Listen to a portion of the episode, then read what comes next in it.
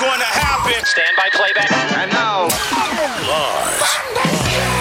Real Red Meat Radio. I may be a white boy, but I'm not stupid. This is the Lars Larson Show. Somebody at the White House has been smoking the devil's lettuce. Honestly provocative talk radio. More than half the women in my cabinet, more than more than half the people in my cabinet, more than half the women in, in my administration are women. Lars. Never apologize for being patriotic. Our beloved republic is in the hands of madmen. This is a dark day. Now, here's your host, My memory is so bad I let you speak. Lars Larson.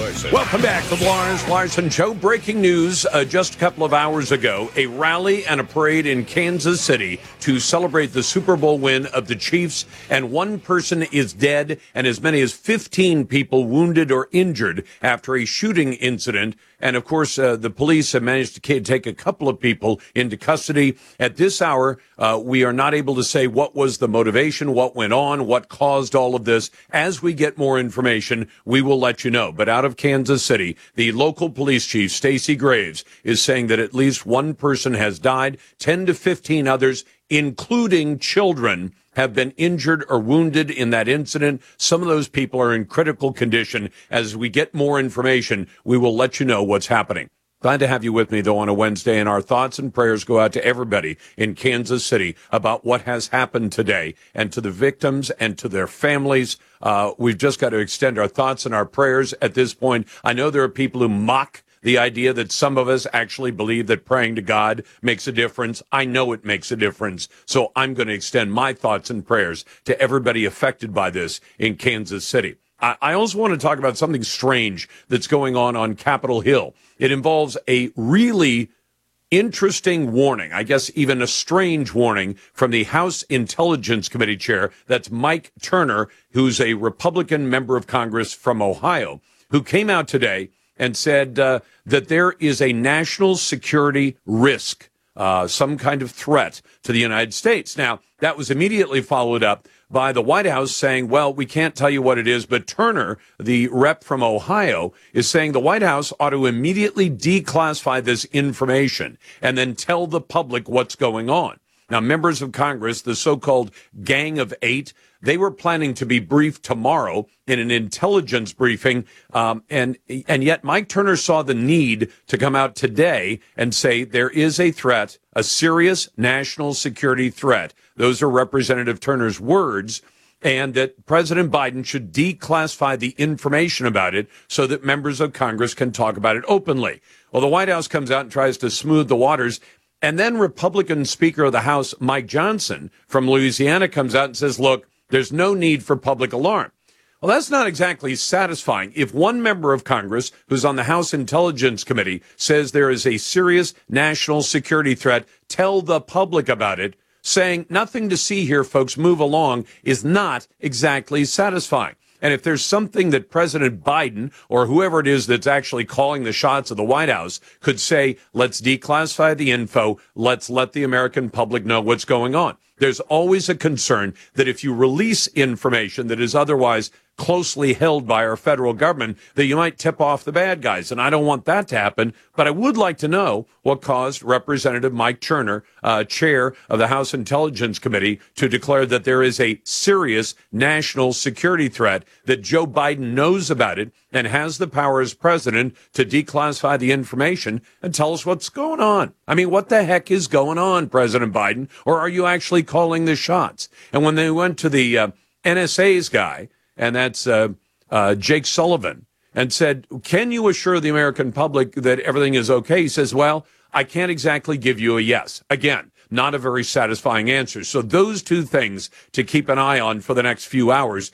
In the meantime, glad to have you with me for what we call the best conversation in talk journalism. If you want to join the conversation, it's easy to do. 866 Hey Lars. And if you happen to be a naysayer, we've followed a tradition for more than a quarter century of saying that naysayers go to the head of the line. If you disagree with my take on one subject or another, you're free to express that opposition to my take. Just stick around for a couple of questions from me. We love naysayers on this program. Uh, we love the people who disagree with my point of view because I believe that any argument that I make in favor of or against anything in the world if it can't stand up to some good, tough questions or a counterpoint point of view, then I probably shouldn't be saying it. So just take that, uh, take that to heart along with what I've told you, which is 866-439-5277. And if you're a naysayer, we'll treat you right. If you want to send me an email, talk at larslarson.com. And you can vote in our poll on X. Used to be called the Twitter poll. Now it's the poll on X. Should the White House release what I'm calling the elderly man with a bad memory transcript? And what am I talking about?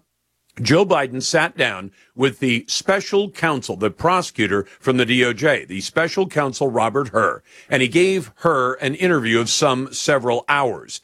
And there's a transcript of that interview. Now, the White House would have you believe, well, it's been completely mischaracterized to say that President Biden comes off as an elderly man with a bad memory. Well, when he couldn't remember the years he was vice president seven years ago, uh, when he couldn't remember the year that his beloved son Beau Biden died, uh, and that was only nine years ago, you might say, yeah, he's got an especially bad memory.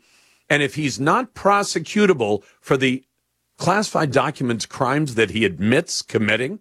And when I say that, I really wish the rest of the legacy media would describe this for what it is. They always want to use these bureaucratic terms like Senator Joe Biden withheld and retained and disseminated classified documents. He stole classified documents. I mean, imagine that just on its face, even without all the other nonsense we've had to put up with from Joe Biden. I mean, gigantic increases in gasoline prices, groceries up 26%, mortgage rates more than double. We've now uh, managed to extricate ourselves from Afghanistan at the cost of 13 American service member lives, thousands of Americans who were for a time trapped behind Taliban lines. Now we're in one war and that's costing us tens of billions. We may end up at war with, uh, with China and we've got a war going on with our ally Israel in the Middle East, and we've got both American commercial shipping and American military ships coming under attack from terrorist organizations, which are funded because of Joe Biden. Joe Biden, who gave the relief of sanctions to the Iranians that put $50 billion in their pocket. Joe Biden, who unfroze the assets of the mad mullahs of Tehran. And they took a bunch of that money and promptly started to do what they've been doing for the last half century or so. And that is being the biggest state sponsor of terrorism on planet Earth, bar none. So Joe Biden pays to fund terrorist organizations that then attack Americans. Meanwhile, back at home, he admits on tape, he admits on video that he has stolen classified documents, that he's put national security at risk, that he shared some of that information. Do You know what ordinarily happens to people who steal classified information? Ask Jack Teixeira, a young man in his 20s, served in the Massachusetts National Guard.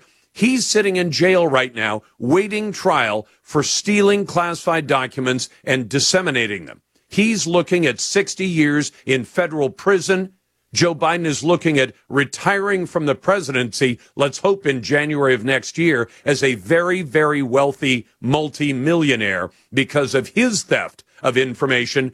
And everybody seems to say, ho hum, this is just the way things go. So, should the White House release the elderly man with a bad memory transcript? I'd answer that one yes. It's brought to you by AMAC, a great conservative group. Join them at amac.us. AMAC is better, better for you and better for America. Coming up in a moment, the Trump versus Colorado case heard before the Supreme Court last week. Is it a slam dunk for President Trump? We'll talk about it next.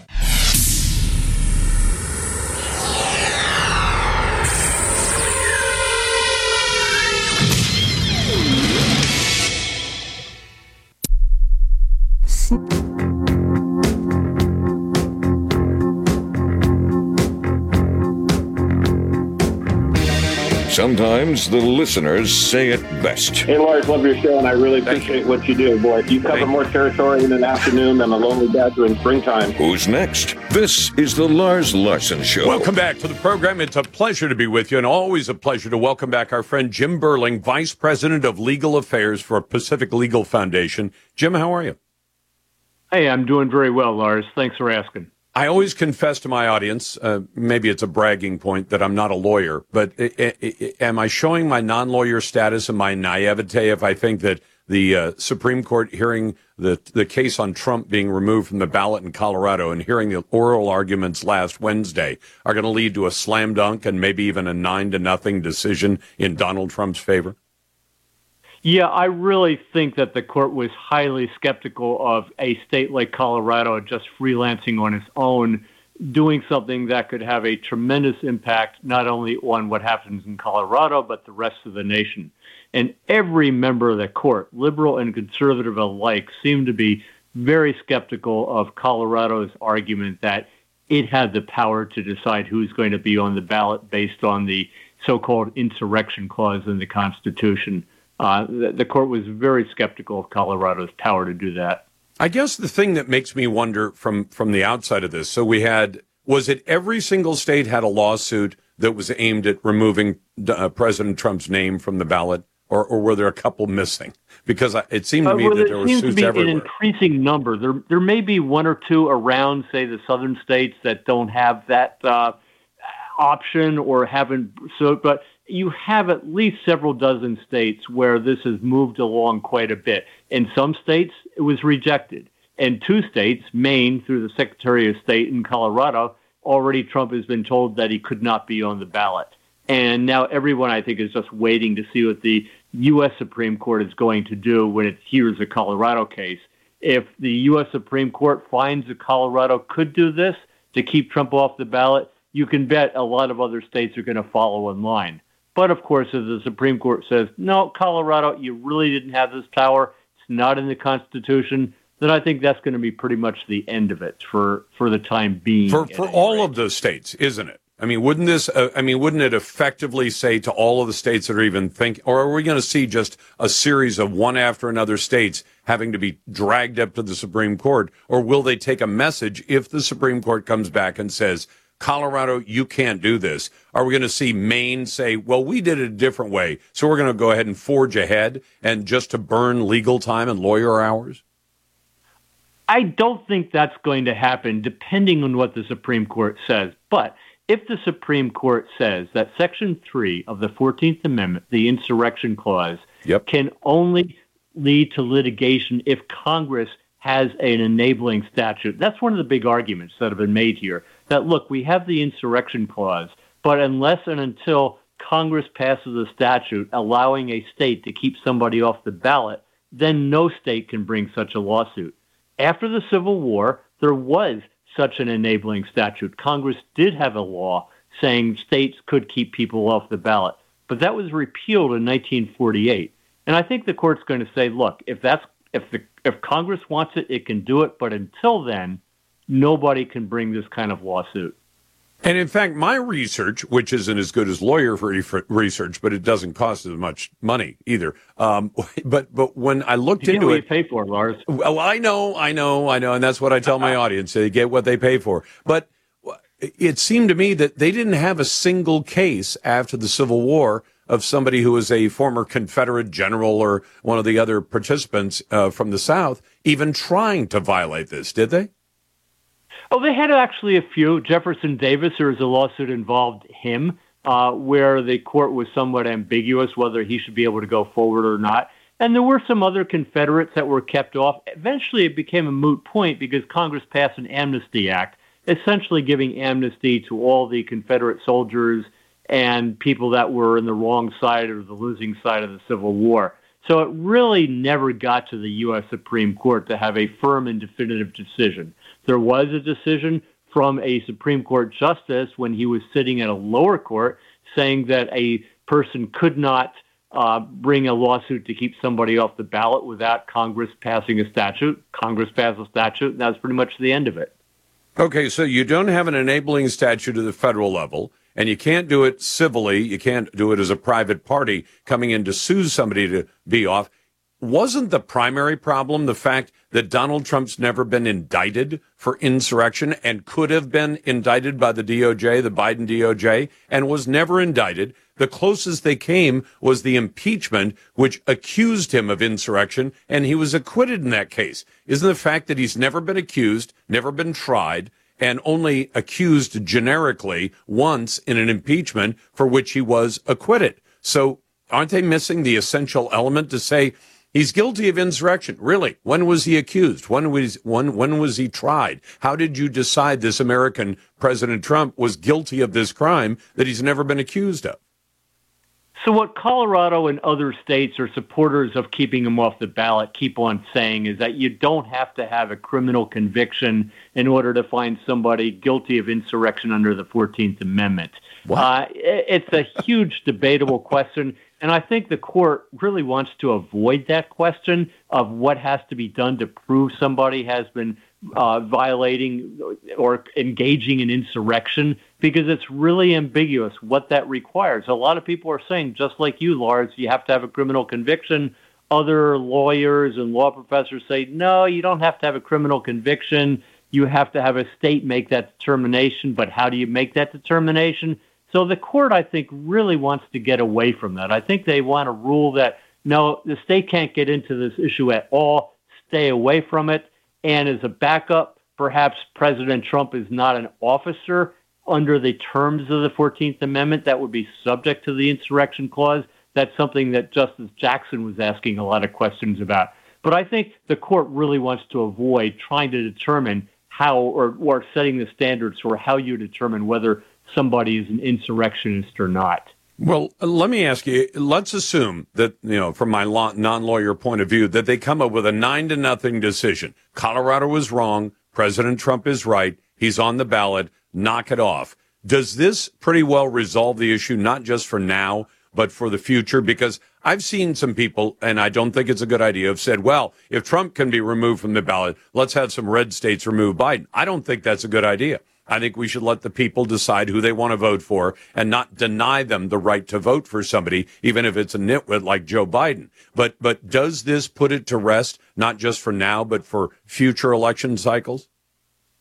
Yeah, it really should. It should, um, again, unless and until Congress passes a law saying that a state can keep somebody off the ballot for insurrection or whatever, uh, it's just not going to happen. And I agree. The idea that red states would do a tit for tat thing makes no sense. Let's just put up the best candidates we have.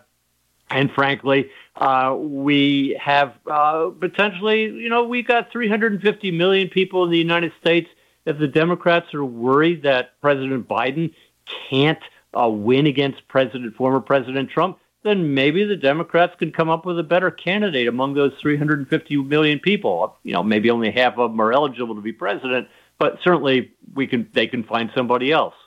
I'm talking to Jim Burling from Pacific Legal. One last thing.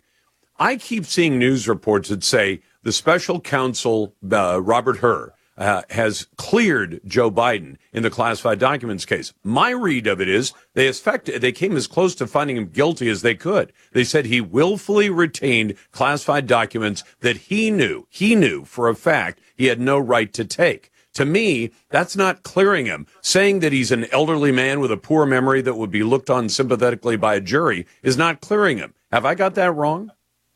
You know, you're absolutely right. Look, a lot of prosecutors will look at a case and figure, you know, we know this guy is guilty, but we also know that we just don't have enough evidence to prove it in court, or the person, the defendant, is going to be so sympathetic that a jury is going to rule in this person's favor, so they don't bring prosecution. But that doesn't mean he's not guilty. That doesn't clear him. And certainly President Biden uh, was not cleared of violating the statutes dealing with classified documents. The conclusion that Hur came up with is that no, we just we don't think we could win a case, so we're not going to bring it. Unbelievable. Jim Burling, who is with Pacific Legal Foundation, its vice president. Thank you so much, Jim. Back in a moment, we'll talk about the new information about that Russia collusion case. The Lars Larson Show.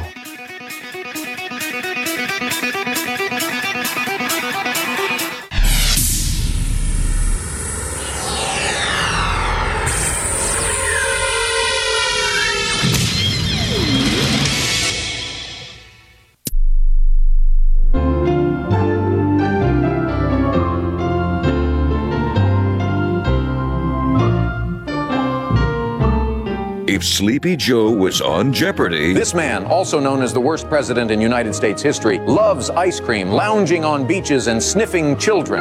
Joe. Uh, who is me? Wait, where am I? this is the Lars Larson Show. So the biggest scandal was when they spied on my campaign.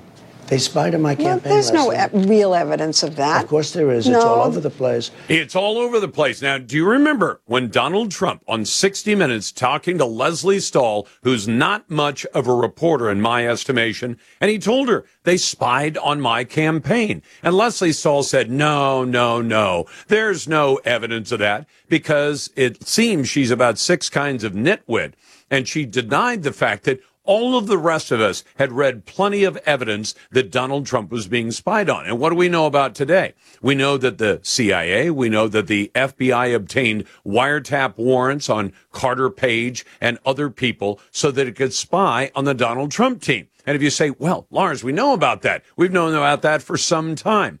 Here's what we didn't know. And I want to give full and lavish credit to uh, some people who uh, actually one or two of them have been on the show in years gone by, but they're fantastic journalists. Matt, or sorry, Michael Shellenberger, Matt T. Taibbi, and you've seen him testify before Congress, and Alex Gutentag.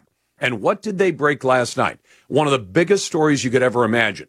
Because, and, and I, I just say this because, listen, I love telling you about what's going on in these various stories because most of the mainstream media doesn't want to touch this stuff. Even though I think I can say, after almost five decades in the news business, this story has everything. It has national figures. It has a presidential election. It has the involvement of the CIA and the FBI. It has collusion hoaxes. It's got everything in it. And you'd say, well, why wouldn't a newsroom want to report on that? And then when you find this out, and again, full credit to those journalists who broke this last night. The CIA had some of our foreign allies spy on Donald Trump's campaign team. And that's what triggered the Russia collusion hoax. And just to remind you of the basics of that one, the Russia collusion hoax went this way. Um, Hillary Clinton's campaign paid and the DNC paid to have a company called Fusion GPS, which is a an organization that will dig dirt on just about anybody. If you're running for public office, they will dig the dirt on your opponent. And they hired a, believe it or not, sounds like it came out of a bad B movie, a former British secret agent, Christopher Steele.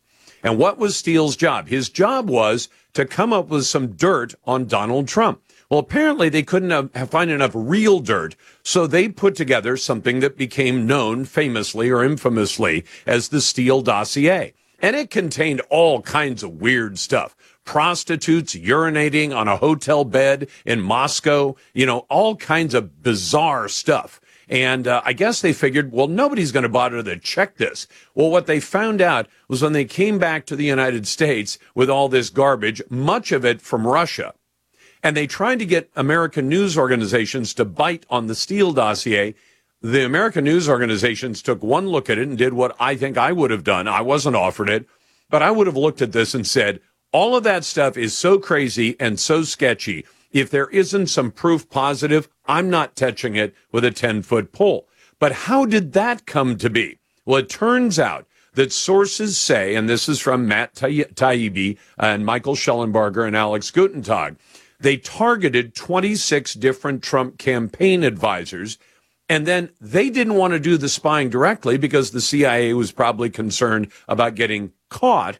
So what they included was the organization called Five Eyes. Now, what Five Eyes is, it's a cooperative arrangement between the United States, the United Kingdom, Canada, Australia, and New Zealand. So these are different spying organizations that work on behalf of those five nations. And they call themselves, they call them the Five Eyes Nations. So that if Australia gets some information, intelligence, and they share it with the other four parties, that they keep those countries safe. That's theoretically what they would do with it. It was not designed to be used against American political candidates, uh, although it appears that the CIA decided we've got to take out Donald Trump. So, as they write, until now, the official story has been that the FBI's investigation began of Donald Trump and the Russia collusion allegations after Australian intelligence officials told the U.S. that a Trump aide had boasted to an Australian diplomat that Russia had damning information about Democrat presidential candidate Hillary Clinton. In truth, the U.S. Intelligence Committee asked, or community, asked the Five Eyes Intelligence Alliance to surveil Donald Trump's campaign advisors and share the intelligence they got with the U.S. So the CIA can say, we didn't spy on Donald Trump, but the other four members of their intelligence group, the Five Eyes, uh, had spied for them. And as they explain, after both Public and Racket, which are two uh, journalism organizations that operate independently of the major networks and the major newspapers, after they'd been told that President Barack Obama's CIA director, John Brennan, had identified 26 Trump associates for Five Eyes to target. In other words, we're going to keep an eye on these guys, and the minute we find something that we can use as a predicate. Now, do you know how a predicate works? There are, in fact, legitimate uses. I would say they're legitimate uses. Uh, when I'd go on ride alongs with police uh, officers, uh, they'd say, I think this guy, he's got something going on. Maybe a drug dealer, maybe a gang banger, but I need to be able to have a reason to pull him over. So he waits until the guy does not signal for a turn. Or he waits until the guy, you know, runs through the tail end of a yellow light and it becomes red and he says, there's our, there's our reason. We can pull him over for that. Once they pull him over, they're able to, you know, question him, take a look in the car, things like that. That's what a predicate is. You have to have a legal basis. So at the very beginning of this, long before we ever thought the CIA was involved, and the CIA, as I explained, was able to say, we didn't spy on him. We just had our friends spy on him, and now we use the information. And who was involved? CIA Director John Brennan. Do you recognize that name? So they go out and they target 26 of Donald Trump's campaign advisors, and they identify them as people to bump or make contact with and try to manipulate. They're targets of our own intelligence community and law enforcement, targets for collection and uh, information about the FBI's investigation of the Trump campaign and raw intelligence related to the intelligence committee's uh, community surveillance of the Trump campaign. They are in a 10 inch binder of information that Donald Trump ordered to be declassified at the very end of his term. I would suggest to you that one of the reasons, if you wondered when the FBI staged that dramatic raid on Mar-a-Lago, they made sure that Donald Trump was out of town before they staged the raid. And they said, why we're going after classified documents that Donald Trump has taken and held illegally at Mar-a-Lago. You know what I think they were looking for? They were looking for that binder. Because what Donald Trump did as he left office was he said, I need to have the information that proves that the CIA and the FBI and the Obama administration and the Biden administration and Hillary Clinton are all dirty in this, that they were all involved, that they all had some level of knowledge, that they allowed this to go on. The people in power using intelligence agencies and law enforcement investigative agencies like the FBI to target a political campaign to hold on to power. This is the kind of thing that you would assume happens in places like communist China or Soviet Russia or in Venezuela or in Cuba, that the government people in power use the power and the authority they have to hang on to power. Except now we're finding out, according to this great piece by Michael Shellenberger and Matt Taibbi, uh, that it was probably happening in the 2016 and 2020 elections. Back in a moment. You're listening to the Lars Larson Show.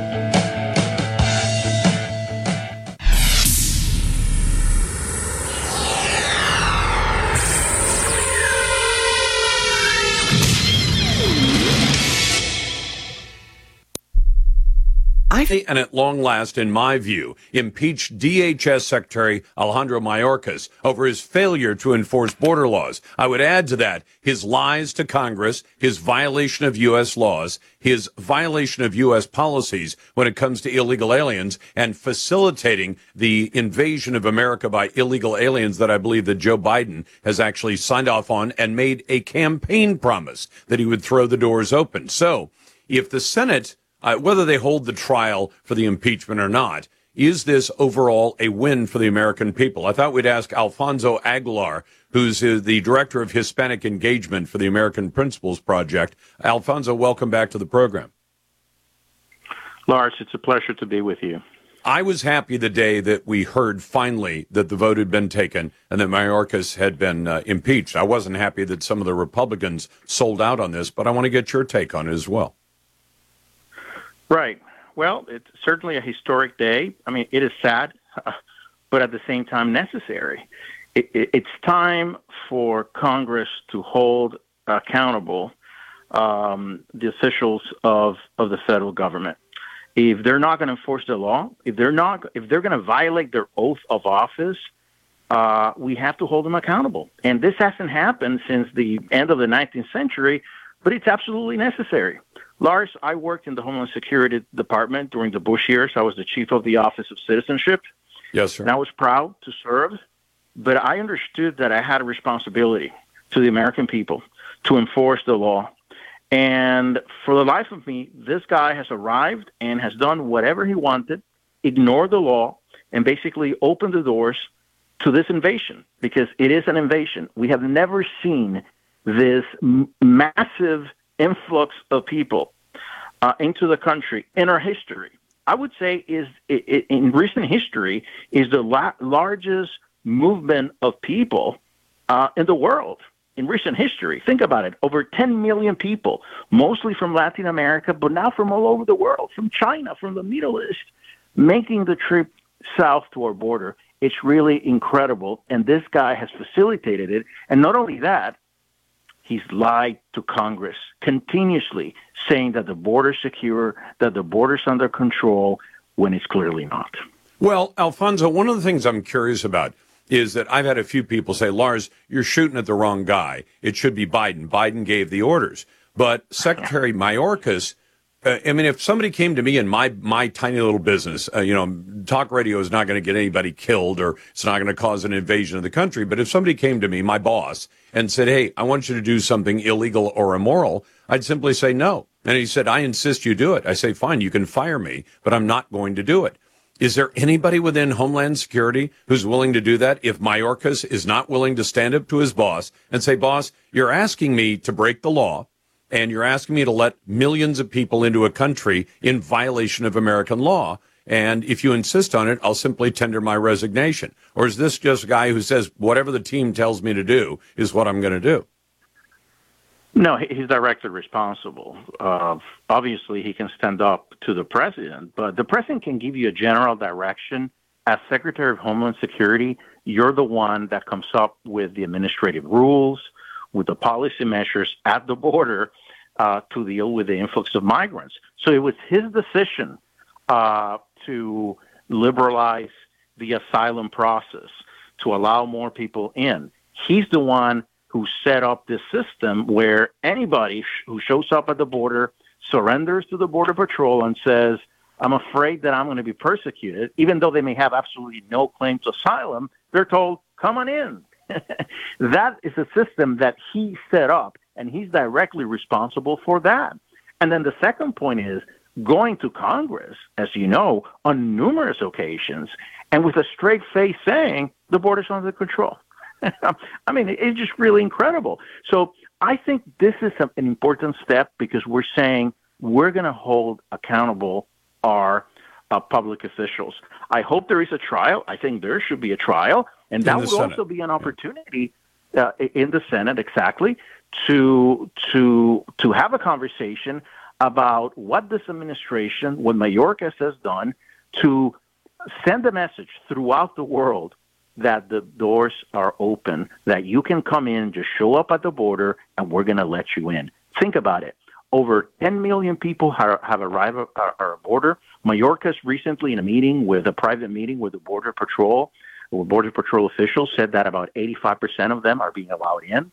So we're talking, I, I don't know in recent history really of, of, a, of the movement of people of this scale. Think about it 10 million people from all over the world going to our southern border. This is craziness. It's an invasion.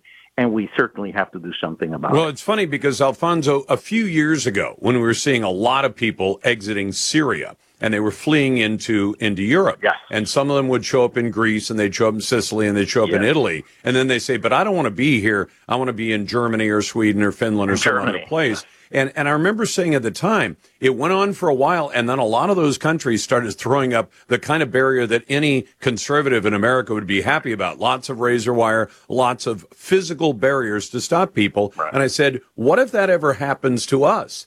And of course, it has happened, not because I was so prescient, but because, because I wasn't. I was just saying that same thing could happen to us. And yet we, we didn't do anything about it. And the actions on behalf of Mayorkas to say we're going to expand uh, humanitarian parole far beyond what the Congress said was allowable. I wish they'd hold a trial too. And if the Biden, you know, if the Democrats and, the, and Joe Biden and his White House staff say, "Oh no, Mayorkas has done no wrong," fine, put up the defense in the Senate, show that the impeachment was completely out of line. Except I don't expect they're going to do that. Do you? Uh, no, but but let me say that comparison with with with, with Syrians uh, is just very on point, and I've used it in the past because at that time, remember, people were talking about this displacement of Syrians going into Europe and heading into Germany, and this large number of people, all the Europeans were scared. Proportionally, what we are seeing in America is much bigger, yep. much bigger. And it was interesting because we know that in Syria, Vladimir Putin weaponized migration, right? Well, that's what Chavez, Ortega in Nicaragua, uh, sorry, not Chavez, Maduro in Venezuela, Ortega in Nicaragua, that's what they're doing. They're encouraging people to make the trip to our southern border to destabilize the region and destabilize the U.S. And if you see some of the Venezuelans as they're starting to come in are members of gangs. The the Venezuelans that beat up that New York City officer, uh, uh, and and then other incidents that we've seen in this past days of Venezuelans, gang members involved in violence. So this is really dangerous. This is not something that is just happening. Uh, uh, you know, our opponent, our enemies see our, our vulnerabilities, and when yep. Biden opens the door to migration, they're going to take the opportunity. So we're seeing a lot of individuals involved in crime, certainly uh, an increased number of people on the terrorist list. Alfonso, I'm going to have to break it to the top of the hour, but Alfonso Aguilar from the American Principles Project. The Lars Larson Show.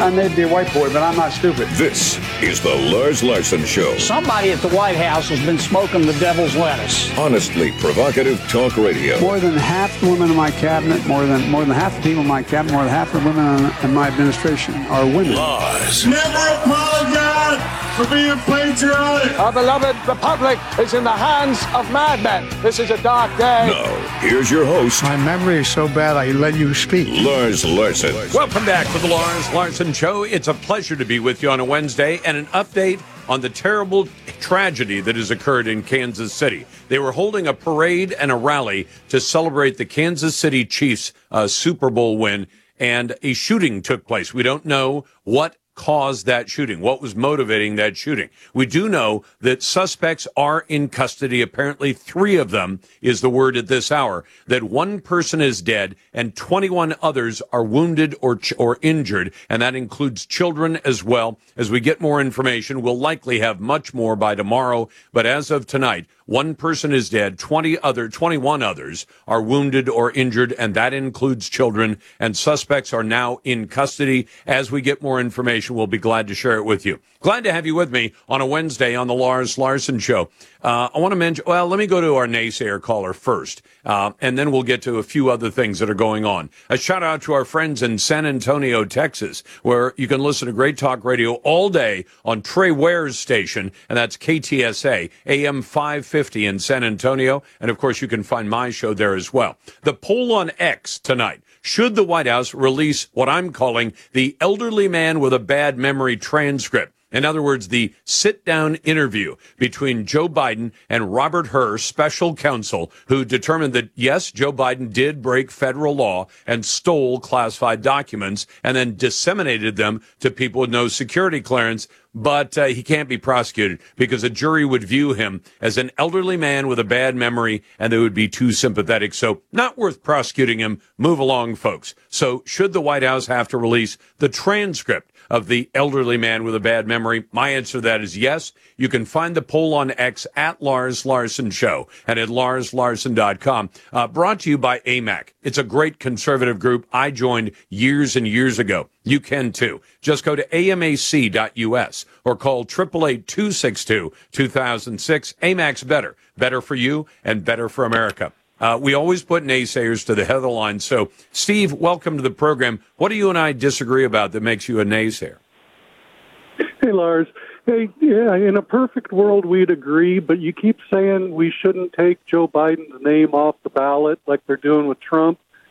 Uh, if we don't make the Democrats live by the same rules that we're having to live by, I mean, it's like getting into a boxing match and you wear your gloves and the other guy's got a gun. Except that our hold on, well Steve. Our our case our case is that Donald Trump's name should not have been removed from the ballot, and even if the Supreme Correct. Court says it should, is it a smart move to say to the Democrats, then we're going to turn around and take your guy's name off the ballot as well? If the Supreme Court says it's okay for states to do that, if the Democrats do something stupid, should the Republicans follow suit and, and do something stupid? Or should we leave the Democrat Party stuck with an absolutely pathetic candidate in the form of Joe Biden? And until the Supreme Court rules, we need to push forward with it to get ourselves set up. Because if the Supreme Court doesn't rule in the Republicans' favor, then all of a sudden we've got to start the process. I would only ask you this. Steve. Steve, do you think the idea of this country is that the government gets its gets the consent of the people to govern that the government only governs with the consent of the people if we as conservatives more so than republicans if we as conservatives say we will deny voters in america the chance to vote for joe biden is that an american approach is that a constitutional approach to government to self government to say if we don't like a candidate, we'll just remove him from the ballot, whether it's legal or not? No, that's not the way we should be running, but that's not the way the world is working right now. Just like the impeachment process, Trump should have never been impeached. There was no case for either one of them. But Agreed. we're finally making the Democrats live up to their their own standards by impeaching Mayorkas. Yeah, but that's within the system. That's saying Mayorkas has committed crimes, high crimes and misdemeanors. The House of Representatives voted to impeach him. The Senate will try to, uh, because they're run by Democrats, the Senate will try to ignore it and not even hold a trial or force Democrat senators to vote to say, no, Mayorkas did nothing wrong. Because I know that there are people who view that as a political position. I'd merely ask you if you walk down the street of any city in America, and especially Chicago, New York, Philadelphia, and Washington, D.C., and said to them, Do you think the Homeland Security Secretary is doing his job as all of those cities are being overrun by illegal alien invaders and in many cases criminals? Do you think you'd get very many people saying, Oh, yeah, Mayorkas is doing his job. He should keep his job? No, but Congress should have stepped in and pushed the point to where he is either kicked out or to, forced to do his job. But they're not doing that. Well, they are. So, they voted to impeach him. It now goes to the Senate for a trial. The Senate's never going to hear the case. And and here's what I would suggest, Steve. Case, I want everybody in America. Everybody in America has one of those has two senators. I would urge you all to to call the offices of Democrat senators and say, is my senator or are my senators going to have a trial about whether or not Mayorkas is guilty of violating the law and lying to Congress? And if you're not, tell me why not. You start piling up those phone calls at the offices of Democrats, especially those Democrat senators who are from states that are a little more on the middle. They're not, they're not deep blue. They're not deep red, but they're right in the middle. Can you imagine the reaction if a U.S. Senator, a Democrat, believes if we don't answer the people on this one, I'm going to be out at the next election? That is the point of leverage that American citizens have to do that kind of thing. And on the other hand, I'm going to just respectfully disagree with you and say Republicans should not remove Joe Biden from the ballot. What the Democrats did was un American. It was illegal. It was unconstitutional. And you can't exactly stand on the high ground and say that wasn't legal and that wasn't constitutional what you did to President Trump. But because you did it, we're going to do it too. Because I don't think it works that way. I want us to be able to say, we're not the people who are scared to death, so scared of the other candidate that we want him removed from the ballot so that nobody has the chance to vote for him. But Steve, you're a good naysayer, and I appreciate the call. By the way, my friend Paul Gallo, now you hear him on the Super Talk network in Mississippi. He pointed this out to me, and this is a great win for the state of Mississippi, which is a great state. It now has risen to the top 20 on the list of the 17th most sought after state in America for net migration. In other words, people are moving to Mississippi. Now, Mississippi has attracted about 12,000 more residents than it lost in 2022. And they say that's a significant influx. The top states fueling interstate moves, where are people moving to? To Tennessee, where my friend Todd Starnes lives, to Louisiana, to Alabama, and then Mississippi coming in right there in the middle, and then Texas and Florida. And why are so many people moving to Mississippi, the Magnolia State? They say the housing affordability and the booming job market are big draws to people who are coming there. They are fleeing from the blue states. They're headed toward the red states. Homes are about 44% more affordable in Mississippi than in Tennessee, 42% cheaper than in Texas, and 55% less to buy a house than it is in Florida. Back in a moment, you've got the Lars Larson Show.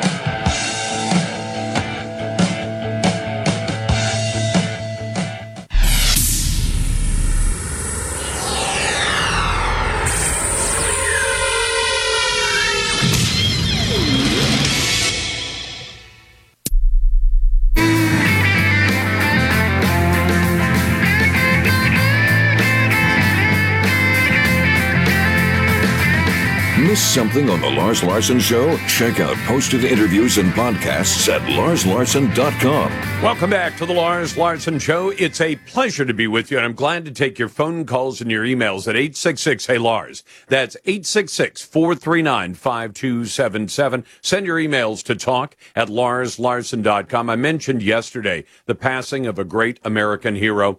Uh, I told you that his name was Sergeant Chuck Mawhinney. Uh, that is, that was his name. He passed away yesterday. He was in the United States Marine Corps, went off to Vietnam in 1968. He got his draft notice in 67. Turned out he was a crack shot, and that's before he arrived at the U.S. Marine Corps sniper school. Uh, they then sent him to Vietnam. He was there 16 months, and in those 16 months, he scored more than 300 confirmed and probable kills. It's a total number because it's 103 confirmed kills, 216 probable kills for a total of, of 319 both confirmed and probable kills. You know that every time a sniper like Chuck Mawhinney managed to connect with a target, and apparently he did more than every other U.S. Marine Corps sniper in American history, that he was likely saving the lives of at least one and maybe scores of fellow Marines who would have come under fire from those people. He came home from the war. He got a job uh, working as a forest ranger. He served 30 years doing that for the U.S. Forest Service.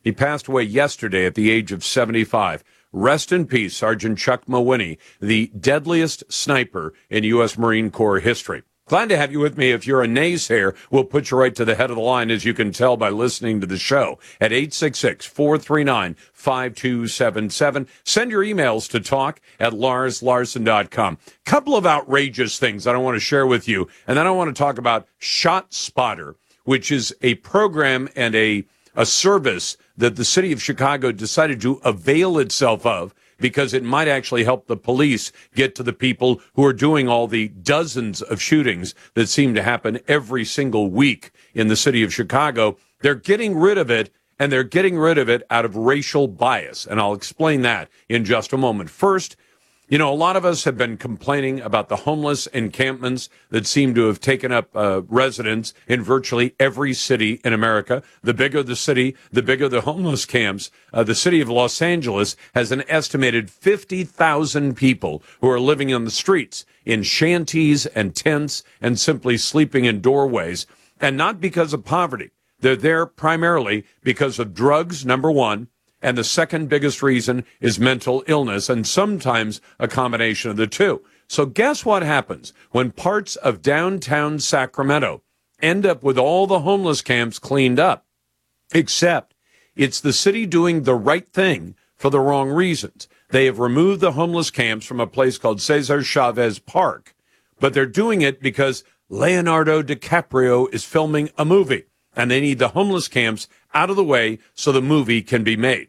Homeless camps, they say, are prevalent. Uh, this is from Fox 40 in Sacramento, uh, near Cesar Chavez, where some of the movie filming is to be done. City of Sacramento took action for the film crew and placed notices on tents last Friday that advise campers they have 24 hours to pack up and leave.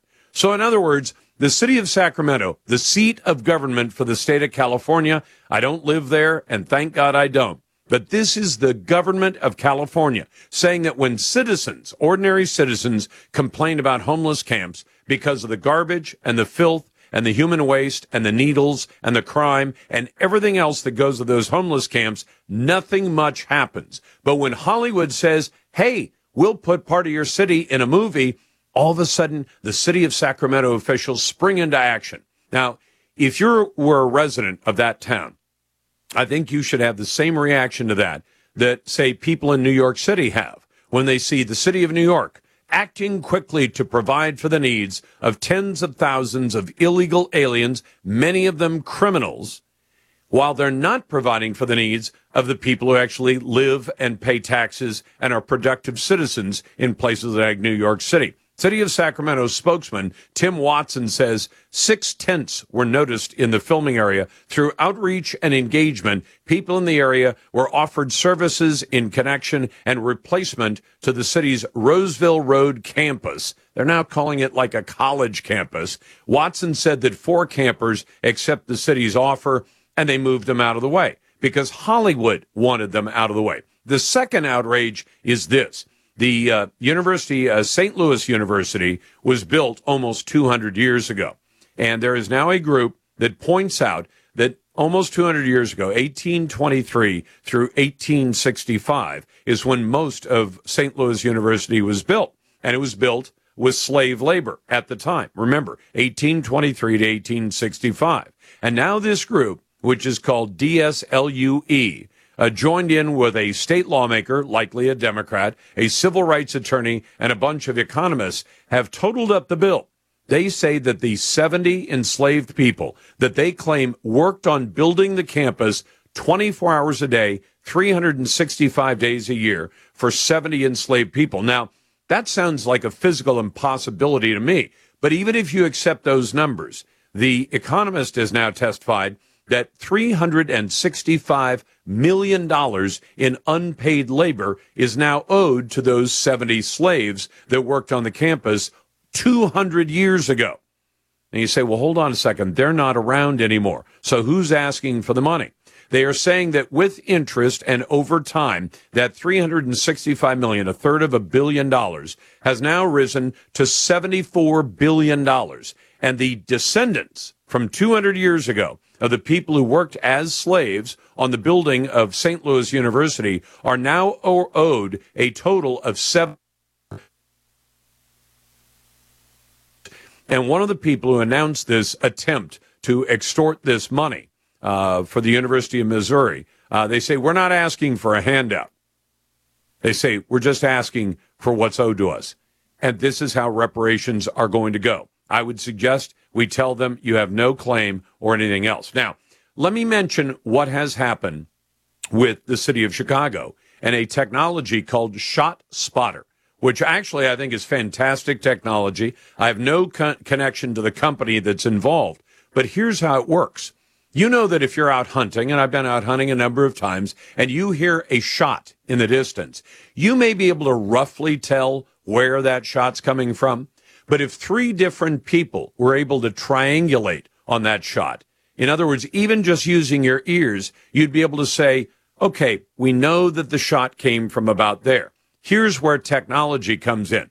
If you place microphones in various places around a city, especially in the areas that are most beset by criminal gang shootings, you can triangulate very quickly, in just seconds, you can figure out exactly where that shot originated. Now, if you take that information and quickly get it to police in cars in the area, you can get to right to right to where the shot originated. Now, this has two effects. Number one, if a police car is, say, two or three or five blocks away, and dispatch says there was a shooting at 23rd and Main Street, you know, 10 seconds ago or 60 seconds ago, they say that the information is relayed within 60 seconds to the police on the street. Then you can get to where the shot was fired. You may be able to arrest the person who did the shooting. That's one.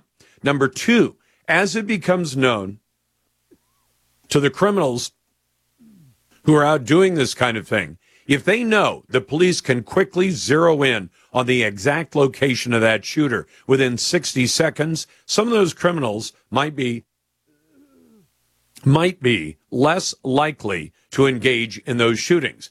Uh, Chicago has non-fatal gunshot victims that happen at a rate of 46 for every 100,000 population. That is an extraordinary level of violence that's going on there. But now the mayor Mayor Brandon Johnson's office has said that they are discontinuing the contract. It will not be renewed as it expires this week. And why?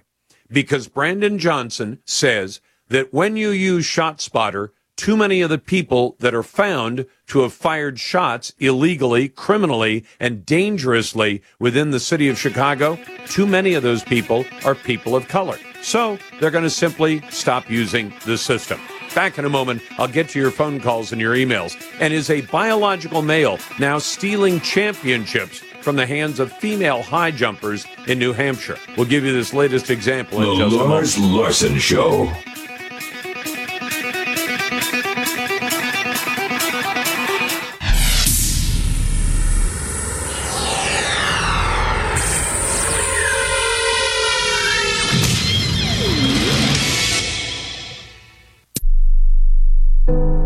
Take a walk around your neighborhood,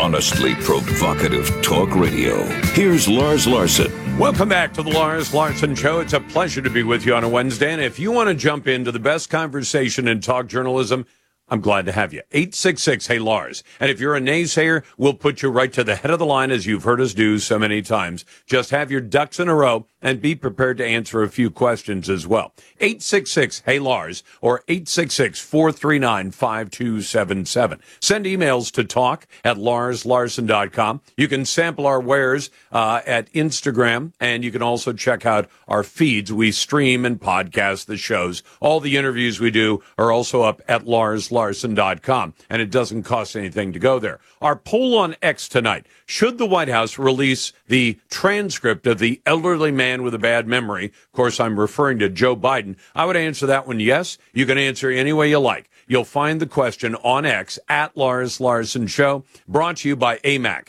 the Association of Mature American Citizens. AMAC has the conservative values I believe in. I join. You should too. Just go to amac.us or call 888-262-2006. AMAC is better. Better for you and better for America. Now, yesterday, I asked you an X poll question that was based on comments by one of the candidates running for U.S. Senate in the state of California. Barbara Lee, currently a member of Congress, has suggested that California must adopt a minimum wage of $50 an hour because that's what it costs to live in one of the most expensive cities in America, which is San Francisco.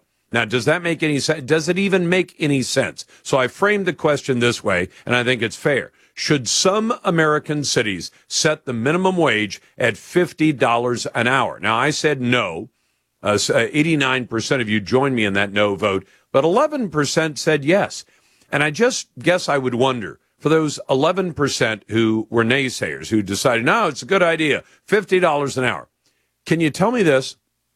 How many services do you think would still be left in a city with a $50 minimum wage? If you had to pay everyone who works in retail, everyone who works in a convenience store, everyone who works at a fast food joint, everybody who works in a parking garage or a car wash or any of the other jobs that you might expect to pay minimum wage or close to minimum wage. If you had to pay everybody who worked in those jobs $100,000 a year if they're working full time for you, how many of those businesses would still be in business if you 11% who said yes to the idea um, were, were actually to achieve your dream and say, we're going to pay people $100,000 a year to serve fast food or to uh, be a barista and make coffee or to drive in Uber or Lyft or the rideshare services. Now, from emails, Greg writes in, Lars, I'm not a fan of Homeland Security Secretary Mayorkas, and I'm glad to see that he may be fired for not doing a good job. But isn't this a case of shooting the messenger? I think I recall the so-called president put Vice President Harris in charge of the border. Yes, Joe Biden did that with Kamala Harris. Shouldn't the Republicans be calling out the manager of this team for failing the company? Yes, they should. Harris is, as most management does, keeping her job while being such a failure. The Republicans can't just seize the opportunities. I agree with you, but you know what should have happened? The first day that Joe Biden told Mayorkas, go in and violate the law, grant humanitarian parole, grant asylum status in the United States, and let 10 million people cross our border illegally. The minute he got that, if he were any kind of American, Mayorkas would have said, Mr. President, I will not violate the law. I will not lie to the American people. I will not lie under oath to Congress. I won't do it. If you want me to do the job, I will do the job. But if you want me to break the law and lie to the people and lie to the Congress, I won't do it. Mayorkas didn't do that. It shows that he is a man without any kind of honor, and I can't support that. In this case, go after Mayorkas and then go after Sleepy Joe as well. And our question of the day Lars, the Republicans are accused of not wanting to fix the border problem by not supporting a bogus bill. I wish they would hammer that home now. Cutting a million illegals every 90 days down to half a million every 90 days and giving them work permits on top of it. What the hell does that do to fix anything? I love the show. Signed Cliff. To your calls. Let's start with Matt. Hey, Matt, you're a naysayer. What do you and I disagree about that makes you a naysayer tonight? Well, I think California ought to do the fifty dollar an hour. I think everybody on the West Coast ought to do a fifty dollar an hour basic wage. How would that help anyone? Well, uh, so then uh, when everybody gets their fifty dollar an hour basic wage and uh, nobody can afford it, then we'll get rid of all the Democrats and we'll be back to uh, Republicans. You may be right because you know what happened, Matt if you walk into any small business that uses any minimum wage workers, and surprisingly, there aren't that many minimum wage workers in America. I haven't looked recently. It used to be about 800,000 people out of about 168 million working Americans. It's a relatively small number. But the effect it would have if the minimum wage went to 50 bucks and you were paying a young man or woman a buck or two above the minimum wage, they would say, well, now I want two bucks above the new minimum wage. I want $100,000. And you know what every one of those business owners would do immediately? They'd say, I'm going to have to lay everybody off and close my business down. There's no way. Exactly. No and way that it that's can. What I'm, that's what I'm saying, Lars, is that once everybody realizes that these yo-yos, Democrats, are, are taking us out of business and every business shuts down – so then they'll just have to shut up and let the Republicans take over and go. Let's let's do uh, something that's realistic here. Except Matt, can I, I, I just there's a fly in the ointment on this one, and let me tell you why. There are a lot of these scenarios where you say, "Well, let them run into the brick wall, and then afterwards we'll pick up the pieces." The problem is, in the short run, say you put that rule, that law in place for six months. And at the end of six months, everybody said, this is a terrible idea. Let's, let's go back to the way it was before. Matt, what businesses would be left at the end of six months of that? Exactly. And that's what I'm saying, Lars. They're, they're putting, they're shooting themselves in the foot and let them do it. I, no, except, I, I except, Matt, saying, but I'm, do you th- saying let them do you do think, do you think the average small business owner the person who has to sign the front of paychecks, the person who has to make the bills at the end of every month, the person who's got a lease on a small storefront where they run their little operation. How many of those people would be able to survive those six months? How many instead would default on their lease, default on their mortgage, default on all the paychecks they're giving to employees, fire all their employees who then scattered to the wind? And six months later, when you say, well, turn it all back on now, what would be left to turn back on? Well, maybe what would happen would be that all the people that have gone out of business with, with the truism and the and the real mind of, of what a business takes to run yep. would move over to the east side and, and into Washington D.C. and say this is what it takes to run a business, and we have to start it all over again. Not the way that you're working is not working. But in the meantime, you've done incalculable damage to uh, to an entire state. Even if even if they said this only applies, and there have been minimum wages in other places where it's one wage inside a major city and a diff- a slightly lower wage outside. But if you adopt a fifty dollar minimum wage in a major city, what are you going to call the minimum wage in the smaller towns? Uh, is it going to be forty dollars or thirty dollars? Any of those numbers? I mean, the minute the businessman sees it, he's just going to say, I'm, he or she is going to say, I'm out of business at this point. I can't do one day because the money coming I, I in from my customers will not pay this bill. I have a solution for you. What is it? Let's get rid of Obama and the Democrats. Obama, which am I? I mean Biden. But let's get rid of let's get rid of Obamanomics and Bidenomics and start over. I, I wish there were a way to make that happen. And if we can find one, we're going to go there. Matt, thanks for the call. Back in a moment.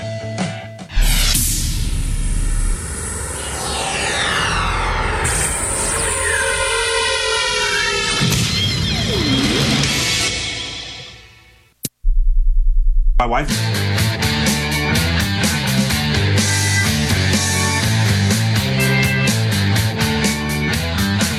Interviews with authors, experts, and a healthy dose of opinion. Find it at larslarson.com. Welcome back to the Lars Larson Show. One of the most disturbing things about this invasion of illegal aliens into America is that we've got a Homeland Security Secretary now impeached, but likely not to stand trial in the U.S. Senate. We've got a president who won't fix the problem. We've got a Homeland Security Secretary who won't fix the problem. We've got cities like New York and Chicago and others that have said this is a crisis, except they won't call out the one person who could actually fix this. Meanwhile, on Capitol Hill and over at the White House, uh, the answer they're giving us is, well, this is a problem Republicans have to fix. Hold on a second. You folks are holding one of two houses of Congress, the White House, and you're telling us that it's our problem. The conservatives have to fix this. I thought we'd talk about it with Chad Caton, who is National Director of Operations for Veterans for America First. That is, Veterans for Trump. Uh, Chad, welcome back to the program. Thank you, Lars. Great to be with you.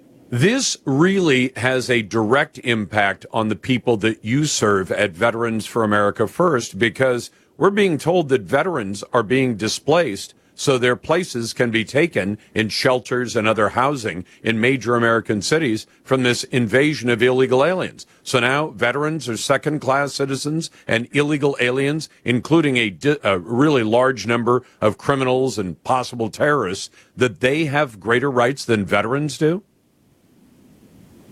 Absolutely, Lars, and and it's not really surprising because the minute that Joe Biden took office, things at the VA started becoming very, very, very hard to do. When Donald Trump came in and gave us the choice program, it opened up the VA to the point where I wouldn't have to wait 19 months for a eye exam simply to get a new prescription for glasses. Now they're doubling down by putting these illegals in halfway houses where veterans are trying to overcome their own trauma be it with alcoholism and uh, other illicit drugs or or just the mental capability of taking care of themselves. They're being removed so that, that illegal people can have a nice warm bed as they are put out in the streets and have to make tent cities. It's disgusting and it's treasonous. Well, let me ask you this. Do you think there's been a political calculation of the White House? And, and I'll say something, Chad. I know a lot of veterans. My stepson is a veteran. My father in law is a veteran. Mom and dad were veterans. They're gone now. But I don't imagine there are a whole bunch of liberals or Democrats or Biden voters among America's veterans. Do you think I'm generally right about that? I, I, I pray for it every day because the people I served with aren't that stupid. Well, and, and so I guess the political calculation then is we're going to stick it to a population of Americans that most of us, reasonable people, have great respect for. You've put on the uniform, you picked up a gun, you did your job, you made sacrifices both during your service and after your service. And now I've come home to a country where I'm being told, well, we don't care about you because you know what? Most of you aren't going to vote for Biden anyway. So if we stick it to you to advantage a bunch of illegal aliens that I think they think will vote for Joe Biden and will be allowed to vote even if they're voting illegally. They've said, hey, that's a good political calculation. We throw veterans under the bus. They were going to vote for Trump anyway. We're going to help out the illegals. They'll probably vote for us because we're the ones who let them in. Uh, it's a very simple and very uh, Machiavellian kind of calculation, isn't it? Lars, you nailed it. And that's something that we talk about all the time. You know, we, we love to lift up our veterans and, and, and, you know, as a society, I know people overtly respect our veterans, but the government, be it local uh, with first responders and veterans or state, it's easy how they can take a bunch of honorable people like veterans and they speak a good game when it's election time. But when it's time to actually put things in position or uh, policy in place to help those people, it goes by the wayside quickly. It's double, it's double talk by the uniparty, if I will, if I could. Chad Caton is the uh, national director of operations for Veterans for America First, and and I guess the the the calculation I've done, I've looked at this and I've said you you can't do this to veterans, and yet I'm not hearing a giant hue and cry from the general population about this. Occasionally, I'll hear citizens talk about it, but they seem not to recognize that there's a real there, there's a real threat to veterans in this influx of illegal aliens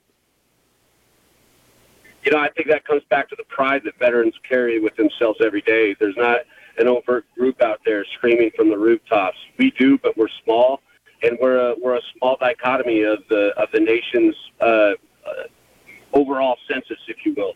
And the people, uh, the veterans themselves, aren't going to ask for help. They're not going to go out there and make that noise like a, a BLM or, or one of these overt crazy groups. The, that that is where we have a problem where we need our government to do what's right by the people that have that have put their hand in the air to keep the people of this country safe and sovereign.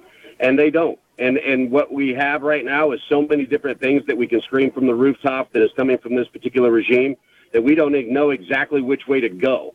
There's just a lot of screaming and all not a lot getting done. I mean you said it yourself. The senate's going to be a joke.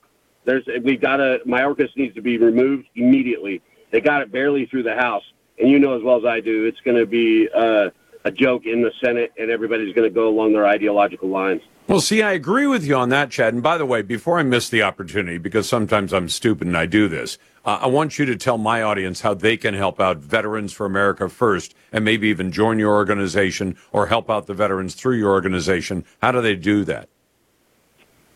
We've made it super easy and took it away. Took away all the stink of a lot of these political groups.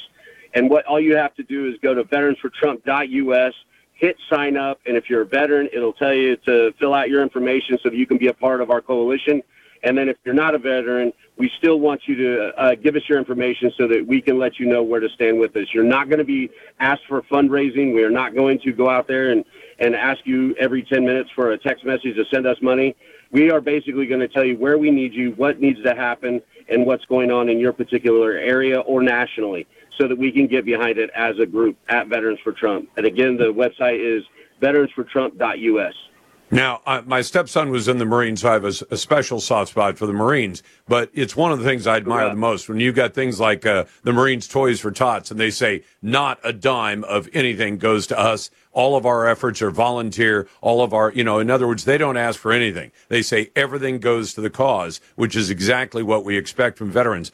The last thing is about that trial because Chad, this is the one that gets under my skin because all these politicians, including Republicans, are, well, there's not going to be a trial in the Senate. Why not? Why don't we say you have to vote? If you want to vote to keep Mayorkas in office, you go right ahead and vote. And if the Democrats are foolish enough, along with probably some sellout Republicans, and I can think of a few starting the list with Mitt Romney, they'll say, oh, we'll vote to keep him in there. Fine. Go ahead and make that vote. And then we're going to remind you for the next six election cycles, you voted to keep a guy in his position who has massively failed America. Uh, but but allowing them not to have a vote at all is simply not acceptable. Last word to you, Chad. Oh, I couldn't agree more. Be the people. It says be the people stops the Constitution, not them and their people. And when they do that type of thing, they do not give the be the people an opportunity to see who is not actually representing the people, including whether you're a Democrat or, or a Republican. This is about good and evil in a sovereign country and the idea that we have somebody that refuses to shut our border. This is something that needs to be more of a moral vote. Absolutely right. Chad King The from Lars Veterans for Larson Trump. Show. Okay, it's a nice ride. It's going to happen. Stand by playback. And now.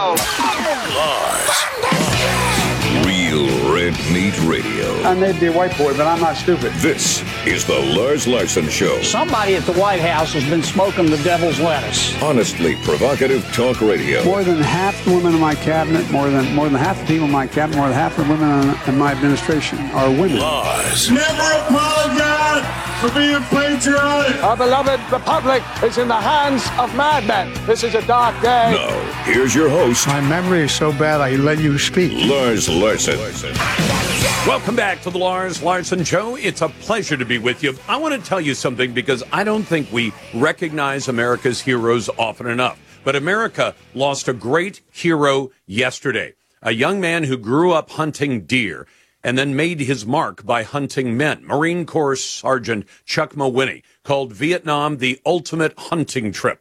A friend of his who knew that I had met Sergeant Mawhinney and that I admired Sergeant Mawhinney emailed me yesterday to deliver the news that the single deadliest Marine Corps sniper in history had passed away at his home. Mawhinney was born in the Pacific Northwest. Uh, he graduated from high school in 67 during the Vietnam War, and that's when he got his gra- draft notice. And a recruiter had promised him that the Marines, if he signed up with the Marines, would let him go after deer season, so he ditched his plans to be an aviator. It's not a surprise that a teen who grew up hunting, where long shots are the rule, would end up at the Marine Corps Sniper School, which is where he went. Sent to Vietnam, he exceeded all their expectations 103 confirmed kills and 216 probable kills in just 16 months in Vietnam. And just remember, every one of those kills likely saved the lives of scores of his fellow Marines. Well, he came home after his service and he was so quiet about it that years later, when a reporter finally came to ask him about his story, some of his neighbors didn't even know he'd been in the military, nor that he had served as he did. So he passed away yesterday at the age of 75. Rest in peace, Sergeant Chuck Mawhinney. I wanted to talk about Jim, uh, to Jim uh, Lindsay about this because Jim is the author most recently of The Sniper, the untold story of the Marine Corps' greatest marksman of all time. I realize I stole a little bit of your thunder, Jim, but but I just uh, the day I met this man, and it was at one of the Marine Corps balls that they held, they hold every November the 10th. I, I'm not a former Marine, but, uh, but I was invited to speak at several of them. And at one of them, I met Sergeant Mawhinney, but you got to know him a whole lot better than I ever did. So would you mind sharing some of that with my audience? You bet. Uh, I was uh, twice as lucky as you. I got to meet him twice. Uh, first of all, first time was about 1980. My brother and I bought a ranch in Eastern Oregon, and I went over there. And uh, uh, Chuck and I bumped each, into each other, and we had a lot in common as, as far as our age, and we both liked drinking beer, and um, we're kind of both outdoorsmen. So uh, we got to be pretty good friends, but he didn't had, had never told anybody about this. So um, I had no idea that he'd ever been in the Marines or anything like that. And so uh, after 20 years over there, I got we kind of got separated. I don't know uh, how for sure, but um, I come I came back home and I was here. And one night I was watching the TV, and my gosh, there he was, you know, and he was being interviewed. It was History Channel or something, and they talked about all these things he had done in the Vietnam War, and uh, I was just shocked. Well, by then I'd been, I'd, I'd taken up writing. I'd I'd written a book, and I was writing another book, and So I called him. I run him down through some friends, and he remembered me. And so, uh, so, so we decided to write a book together about him and and his uh, what he did over there. And we both agreed to start to write his whole life story. So it starts in uh, the Lakeview, Oregon area, and where he started school, uh, first grade, and and it, he, before that they left. His family lived with uh, his grandfather, and he's his grandfather got him a BB gun, taught him how to shoot, and he just picked up on it. He um, he could shoot, he told me he could shoot flies off the wall of the barn, and so so he gets uh, into school and uh, and he runs into this another kid, kind of kind of a wild and crazy kid too, that named Dennis, and they got 22s pretty soon, and they had and Chuck got a motor scooter, and they go up in the mountains, and they and they were just young kids, and they'd stay up there for three or four days, uh, and then uh, and then he got an airplane. He got actually got an airplane license, and uh, he his father had some friends, and they owned this plane, and they didn't use it. And Chuck got a license, and and uh, he'd get Dennis in, and they'd, they'd take off around the fields of eastern Oregon and shoot uh, rabbits out of the window. From and a plane, from a plane hundreds yeah. of feet in the air, right? Well, that's it's. Uh, unfor- I mean, he was a little bit lower than that, I think. Oh, he shouldn't have been. maybe, maybe the FAA would not approve, but he was apparently an accomplished pilot as well as being a crack shot yeah. from a moving vehicle that even the lightest planes only only uh, they only will, uh, uh, they, I think they stall below 50 or 60 miles an hour. So imagine trying to shoot a rabbit out of a moving vehicle from the air. Yeah, they went through a lot of ammunition, and they'd use it to scout deer. And so, and at the meantime, he's he's going through high school, and he's uh, he's like a service station kid. You know, he um, it wasn't he was a pitcher on the baseball team, but other than that, they're pretty much Dennis and him and some other friends were into cars and motorcycles, and he worked and and Chuck worked at the Ford garage after school, and uh, and he liked drinking beer, and he got, and he just gets caught. He, um, Dennis and him got caught over and over again, and his dad was uh, uh, he was a, a, dep- he was a police. It worked in the police department. He was a policeman. Oh my god! And it was really embarrassing, and so finally, about the time Chuck was going to get um, out of high school, they they captured him and uh, with a trunkload of beer, and they put him in jail for the weekend. Thought maybe that would help him. And uh, during that time is when he decided that when he got, as soon as he graduated, he better leave town. So he so he ended up going and he and accidentally joined the Marines, and he wanted to be an aviator. So then he goes to uh, goes down to San Diego to boot camp. MCRD, yeah. Yeah, just loved shooting. And he, well, they were going to have this test for aviation, and him and two other guys went out on the town. And they woke up, Chuck woke up in a movie theater at 5 in the morning. Uh-oh. And he said, and so he flunked the test. Well, then he was going to have to wait around for a month for the next test to washing dishes, and this scout sniper school opened up, and so he loved shooting, and uh, he had done really well. So, I mean, he, he was. They took him happily took him into it. Uh, he was good at it. That's a tough school. It's all about knowing where you're at at all times, day and night, and and he just took to it. He was just uh, a natural, and so then he went to Vietnam and as a sniper, but they weren't looking for snipers, so he had to be a regular uh, grunt uh, over there until he finally talked his way into a sniper platoon at An Hoa, which is just 20 miles from Da Nang. Unbelievable. You can read the whole story in the book, The Sniper, The Untold Story of the Marine Corps' greatest marksman of all time, Sergeant Chuck Mawhinney, who served in Vietnam, greatest number of confirmed and probable kills, and he did it in just 16 months. He passed away this week, the day before Valentine's Day, at the age of 75. Back in a moment. You're listening to The Lars Larson Show.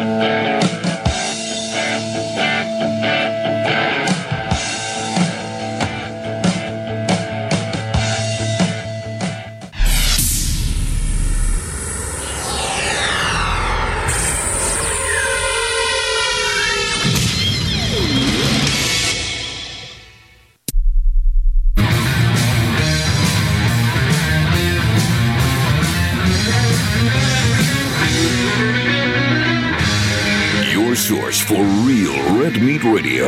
The Lars Larson Show.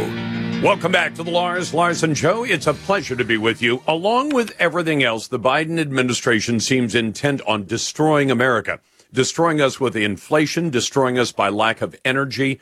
And now there's another front for that attack, and it's not as visible as the gas pump or the bill you get when you go to the grocery store. It is, in fact, America's spirit of innovation and invention and protecting those inventions because, after all, if you explain to people why we have a system of patents and copyrights, it's because if somebody sits in his or her garage or basement or wherever they do it, and they come up with something really unique, they have to be able to protect that intellectual property, to think about it simply. And if they can't protect it and there's no benefit from it, then why sit in your garage or your basement for the next 10 years trying to come up with the proverbial better mousetrap? Uh, Andrei uh, Iancu, who is a former Trump administration Undersecretary of Commerce for Intellectual Property, joins me now. Andrei, welcome to the program. Lars, good to be with you again.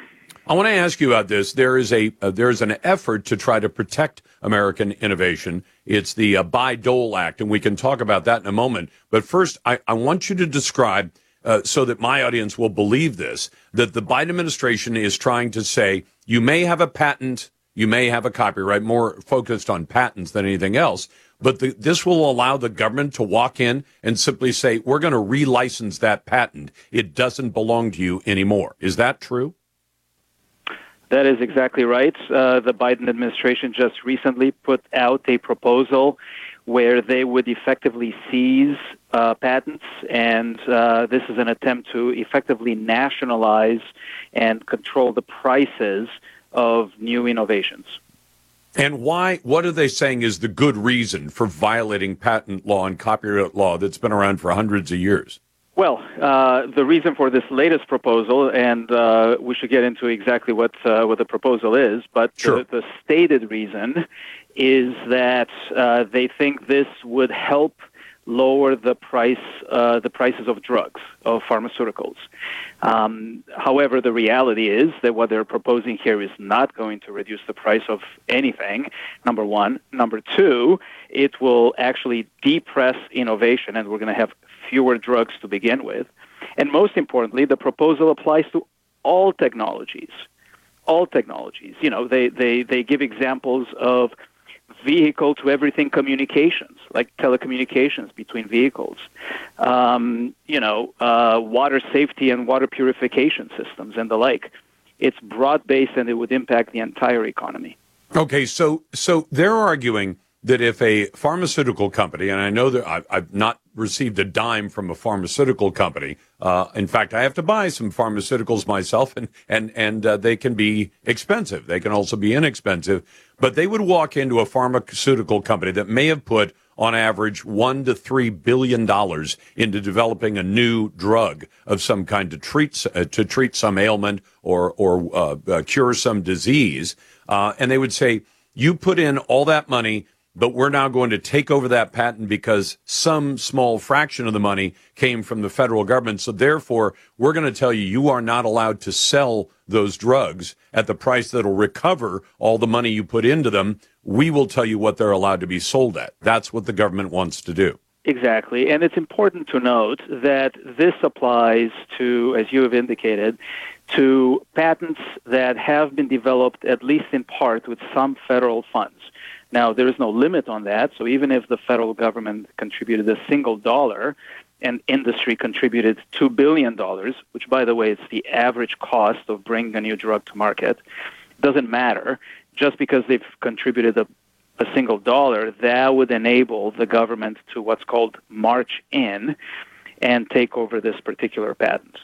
All right, and That's it would mean that any company that was that says gee, we put uh, $2 billion in that last drug. And then the government came in and said, you have to sell it at a price that won't even recover what you put in. That means the next time the pharmaceutical company is saying, we might be able to uh, bring this drug to market, but the average time I think is 12 years now. takes a long time. And there's all the government red tape that goes with it. That's what adds up a lot of the cost that they'd say, are we going to put another 2 billion into something else that we're not going to get back?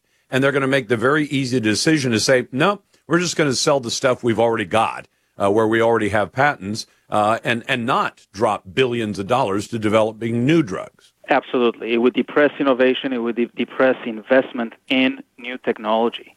Look, the reality is that innovation, by definition, is risky. It's new. You don't know if it's going to work. In the drug space in particular, it's especially risky, and nine out of ten new potential drugs don't make it out of, of, uh, uh, of the research and development lab um, for one reason or another. So it's risky. It takes a long time, as you've indicated, to develop a drug, and it costs, again, billions of dollars to bring it out. Most importantly, once the drug is actually out, the formula, it's really easy to reverse engineer. And if, if it's not protected by a patent or the rule of law, then anyone can go ahead and reverse engineer a drug immediately upon its release.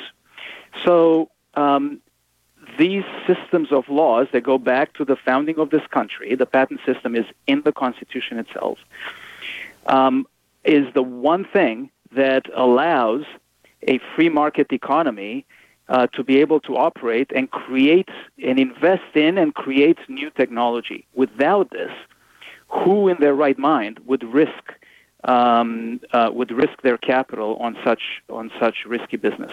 I'm talking to Andrei Iancu, who's a former Trump administration and Undersecretary of Commerce for Intellectual Property, about the Biden administration's effort to try to say if the government has even a dollar involved in the development of this new thing, at this point, drugs, but it could, as you point out, extend to everything else. So this would extend to every other patent where some, where the government could argue, well, some of the research you used come up with that new device or that new computer code or whatever it is that is the new innovation. It came from government basic research at a local university. Uh, and so they, they will have a chance to lay claim, it sounds like, to virtually any new development out there, unless you could find one where you could prove that there was no government involvement at any level through a university, through the federal government, through the NIH or anybody else they unless you could prove you were clean of any any government involvement financially at all, your patent is at risk, right? Absolutely, and and we do not have to guess at this in the framework itself. In the document that the uh, the government put out itself just a few weeks uh, a few weeks ago, it says expressly, and I'm quoting Lars, I'm quoting the framework is not meant to apply to just one type of technology or, or patent. So, um, on its face, it applies to everything. Now, this obviously includes pharmaceuticals, as we, as we have discussed, but it also includes things like new energy sources, new battery technologies, computer chips, silicon manufacturing. Man- manufacturing. Think about this. Just last year, the government passed, uh, the Congress passed the Bipartisan Chips and Science Act, okay, and the president yep. signed it into law. This is a multi-billion dollar giveaway that uh, uh, that is meant to encourage American industry to invest more in developing new chip technology. Now think about this. On the one hand, they're giving this money away and on the other hand, they're telling the people who are taking this money, American companies who take advantage of the CHIPS Act, that if you do take this money and you do develop something good with it, we, the government, might come in and take it away. Unbelievable. Andrei, thank you very much. That's Andrei Iancu, who's a former Undersecretary of Commerce uh, in the Trump administration for intellectual property the Bayh-Dole Act would head off the Biden administration at the pass. Back in a moment, you got the Lars Larson Show. If you want to join what we call the best conversation in talk journalism, it's always right here at 866 Hey Lars. That's 866 439 5277. If you're a naysayer, we'll put you right to the head of the line. We've always done it. We always will. If you want to send an email, talk at larslarson.com. You can also vote in our poll on X. It used to be called Twitter. Now it's X. You'll find that at Lars Larson Show. And you can check out our Instagram feed. All the other social media we put up, every single interview on the program is free of charge. You'll find it at larslarson.com.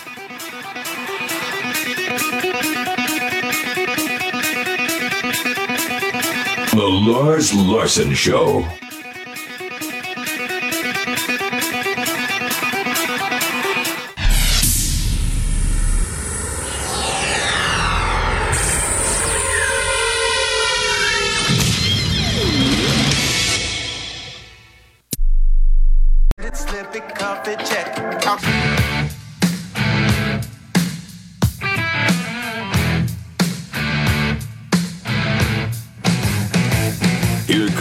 Brutal honesty, whether you like it or not, with Lars Larson. Welcome back to the Lars Larson Show. It's a pleasure to be with you, and I'm always glad to get to your phone calls and your emails at 866 Hey Lars. That's 866 439 5277. I just love seeing the liberals in Washington, D.C. as they complain about conservatives banning books because we're actually not suggesting banning books. We're just saying that in schools, especially government run schools, maybe kids shouldn't be seeing books and materials that are uh, age inappropriate. And if you're somebody who doesn't understand that, don't have kids until you do, because you have to understand there are certain things that young kids should not see. But while the Biden administration has been saying, oh, these evil conservatives are trying to ban books, what was the Biden White House trying to do, uh, especially during the first year uh, when the pandemic was still ongoing and there was a desperate effort to go out and convince everybody to take the jab, which, by the way, I have not, so I may have a dog in the fight. I wanted to talk about it with Casey Mattox, who's vice president for legal and judicial strategy at Americans for Prosperity. Casey, welcome back to the program. Hey, thanks for having me on. So, what was the Biden White House trying to do uh, in terms of pressuring Amazon and books it was selling?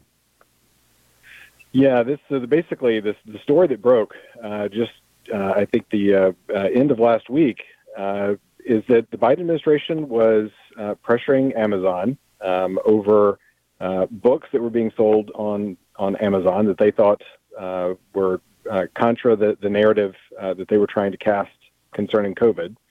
And so they were pressuring Amazon either to remove books uh, from Amazon or at least to uh, demote the books in the search results that you would get uh, on Amazon because they didn't like the content uh, in those books. That sounds a whole lot like um, a book ban.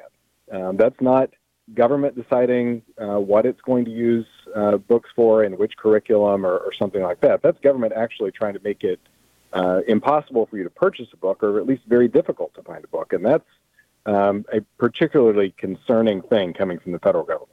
Yeah, especially since they have to operate under the First Amendment. I mean, I guess in in in old school, before the uh, advent of Amazon and the internet, it would have been like being able to go to Barnes and Noble, for example, and say, by the way, could you make sure that your stores don't carry this book as much? We're not telling you to take it off the shelves altogether, but don't carry as much of it and certainly put the book somewhere in a back corner where people are less likely to find it. That way, the White House can preserve deniability, plausible deniability, and say, we didn't ban the book. We didn't ask them to take it out of the store. We just asked them to put it somewhere where people weren't likely to find it and buy it. Yeah, I, think it's exactly like that. Um, and, and this is just the most recent version of something like this that the Biden administration has been doing. Of course, you also have uh, this this story that, that people have been connected to for some time about how they were pressuring social media companies uh, to delete users, uh, eliminate users, or or at least uh, delete you know tweets or, or, posts from users because of the content uh, from those users. And that case is actually going to the Supreme Court pretty soon. You've got a, a case that the court's going to hear about uh, whether the Biden administration violated the First Amendment. Uh, well, I mean, for instance, was was part of that case Jay Bhattacharya, the doctor from Stanford, exactly who took right. a contrary, and I tended to agree with Dr. Bhattacharya, but he uh, he took a contrary view, and since he was an outcast, they didn't make him quite drink hemlock, but but they came as close as they could in the modern version. No, that's exactly right. And so when you put these stories together, you're left with um, you know, a, a story of a of a administration here that uh, its response to ideas that it doesn't like seems to be to try to coerce private businesses, private companies, uh, to do its bidding um, and censor those ideas rather than engage with them. And by the way, since you're in charge of legal and judicial strategy, you're an attorney, right, Casey? I, I am. I, okay. I have the misfortune of being an attorney. well, we make fun of attorneys all the time, but I'm not. But I've told my audience before that anything the government is forbidden to do because it violates the civil rights, the constitutional rights of Americans, it also cannot do through someone who becomes its agent. In other words, if the DA can't kick your door down and search your house without permission, the DA can't ask one of your buddies or one of your enemies to go kick the door down for him and go search your house, saying, well, he's not constrained by the First Amendment. If he uses somebody else as an agent, it's the same thing. It's still a violation of the constitutional rights by the government, isn't it?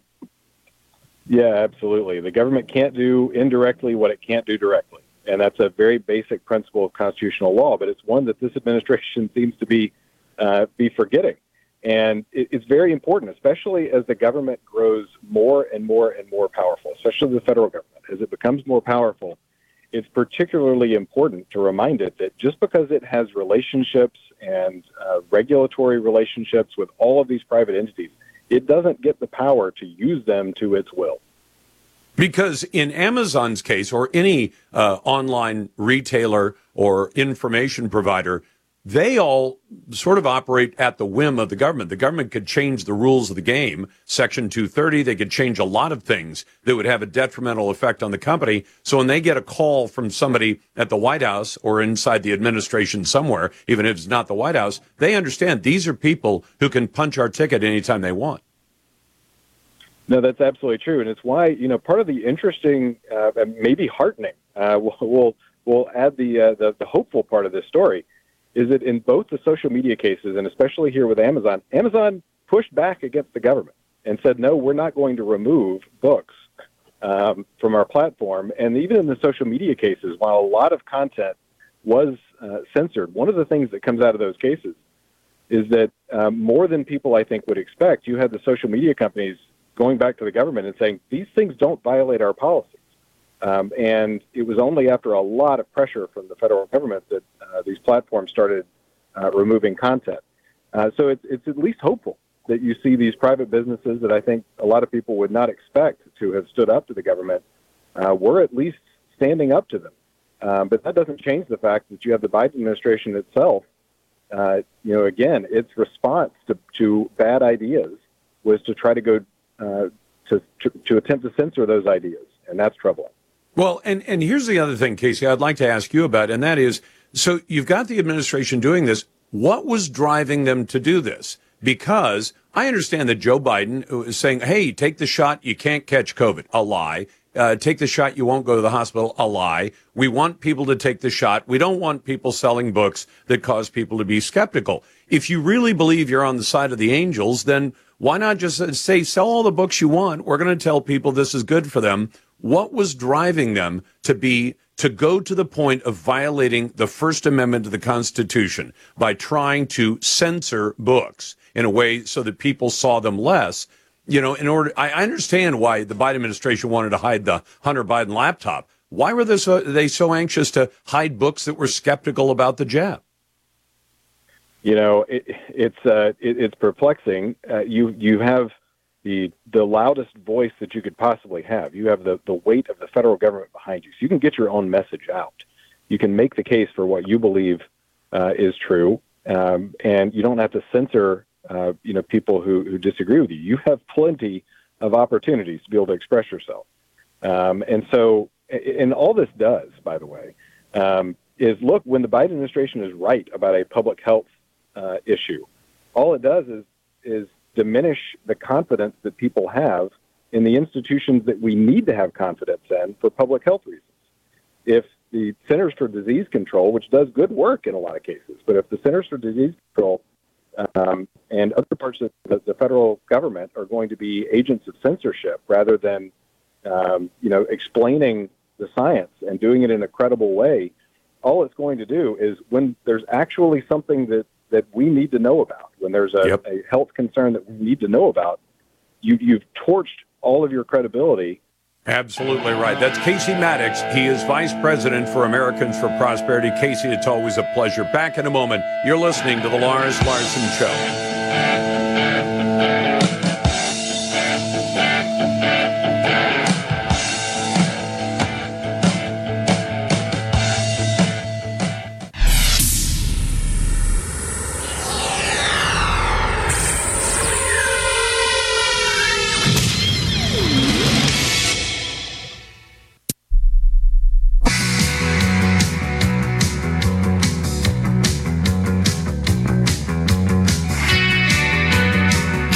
Best conversation and talk journalism at 866 Hey Lars.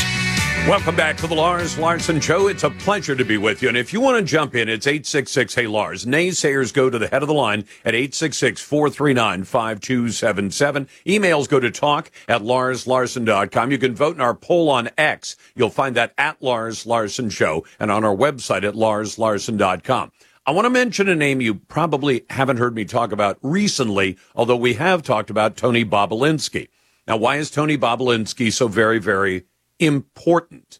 It's because there is an impeachment proceeding going against Joe Biden. A lot of you might and have wondered to me, well, why are we impeaching Mayorkas? Why aren't they impeaching Joe Biden? He's clearly committed high crimes and misdemeanors. Well, some of the testimony that was taken from Tony Bobulinski, a lot of us have said Congress needs to get Tony Bobulinski in front of a congressional committee under oath and giving testimony about what he knows about the Biden crime family. Well, guess what? Tony Bobulinski gave that testimony and he gave it this week.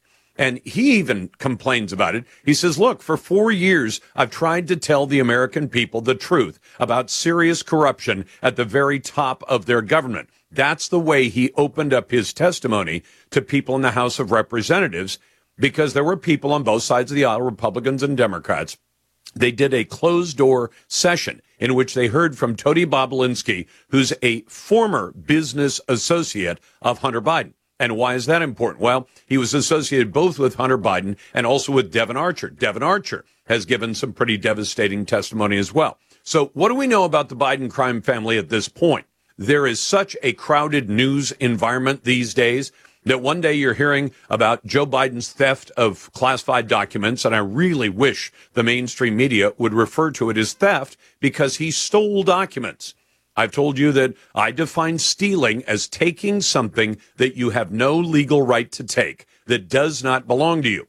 Well, Joe Biden stole classified documents for a period that is just short of 50 years. He admitted himself that he began taking classified documents about 50 years ago in 1974, and he's admitted that in on tape. But I think he loves these these distractions from the central issue, and that is is Joe Biden sold out to uh, foreign interests in Ukraine, in Moscow, even in Beijing, in Kazakhstan?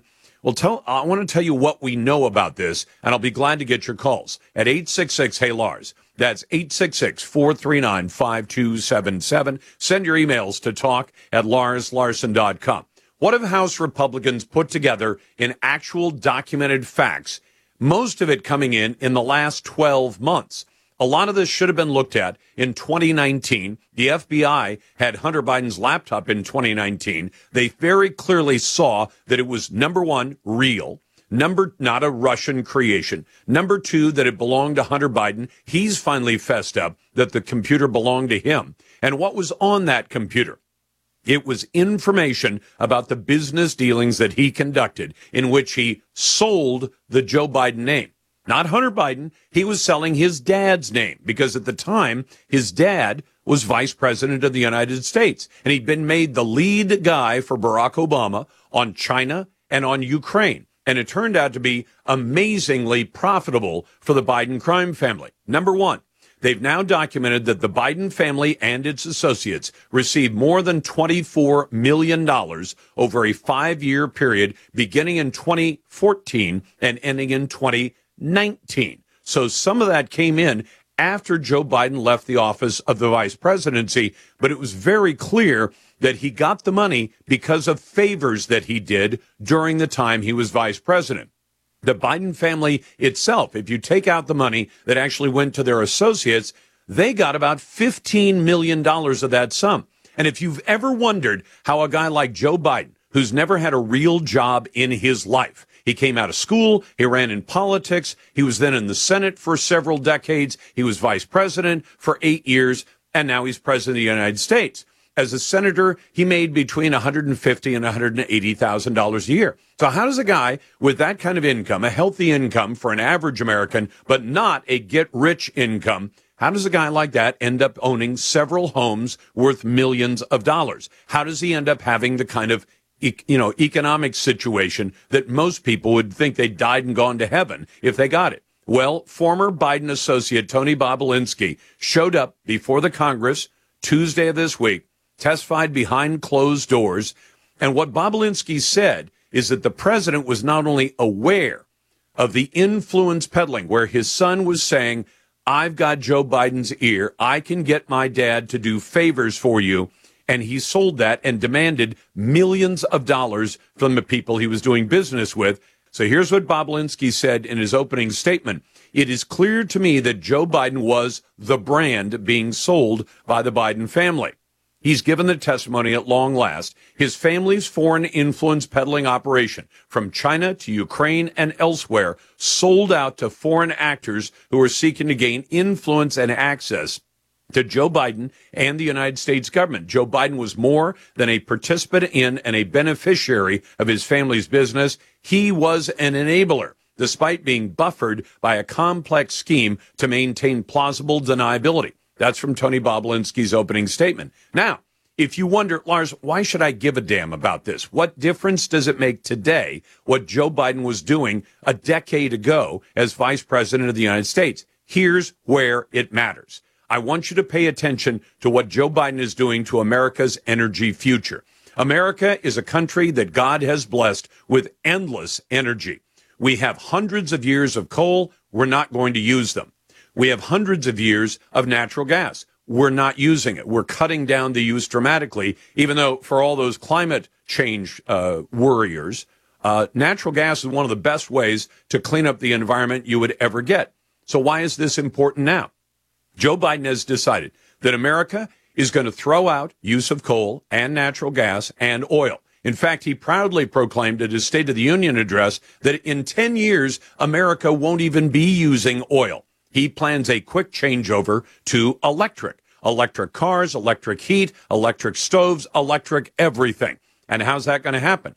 America's energy today is largely provided with fossil fuels, coal, oil, natural gas. Joe Biden plans to abandon all of that stuff we have in abundance. And what are we going to power America with instead? We're going to power it with electricity from solar panels made in China, windmills made in China. And believe me, American car companies are now discovering they can't sell electric vehicles and make a profit. Ford loses fifty to sixty thousand dollars every time they sell an electric car they made. But who can make those cars at a price cheap enough to be attractive and still make money? Well, that would be Joe Biden's buddies in communist China. And all he's got to do is lift the tariffs, and those Chinese electric vehicles will come in. We will be wholly dependent on the Chinese communists who bought out the Biden crime family years ago with millions of dollars. You've got the Lars Larson Show.